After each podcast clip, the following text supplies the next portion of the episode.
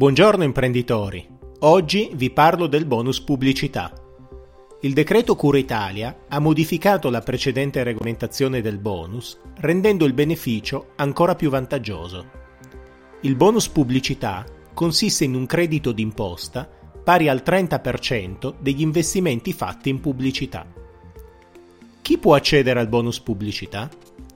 Possono accedere al bonus pubblicità imprese, lavoratori autonomi, e anche enti non commerciali. Quali sono le spese agevolabili? Sono agevolabili gli investimenti pubblicitari effettuati sulla stampa quotidiana e periodica, anche online, e sulle emittenti televisive e radiofoniche locali. Si tratta pertanto di giornali, tv e radio. Purtroppo sono escluse dal beneficio le pubblicità sui social network e i banner pubblicitari su portali o piattaforme online. Come è possibile accedere al beneficio?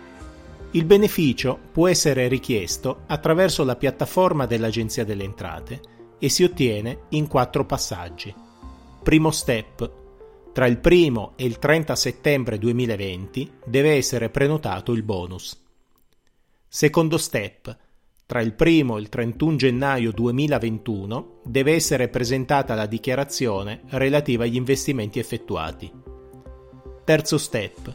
L'Agenzia delle Entrate provvederà alla pubblicazione dell'elenco dei soggetti ammessi al bonus pubblicità.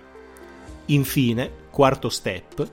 Dopo 5 giorni dalla pubblicazione dell'elenco, il credito d'imposta può essere utilizzato in F24 con codice tributo 6900.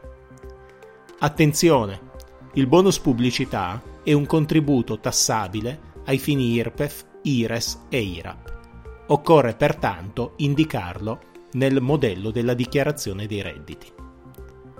Analizziamo ora come trattare dal punto di vista contabile il bonus pubblicità. Il bonus è un contributo da inserire nei ricavi.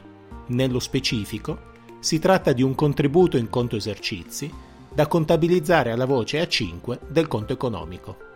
Come abbiamo già detto in precedenza, il bonus pubblicità è soggetto a tassazione.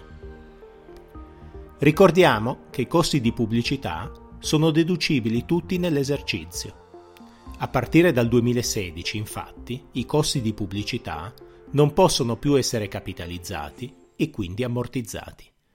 Possono essere capitalizzati solo quelli sostenuti in modo non ricorrente in alcuni caratteristici momenti della società, quali la fase preoperativa, la fase di preapertura, i cosiddetti costi di startup.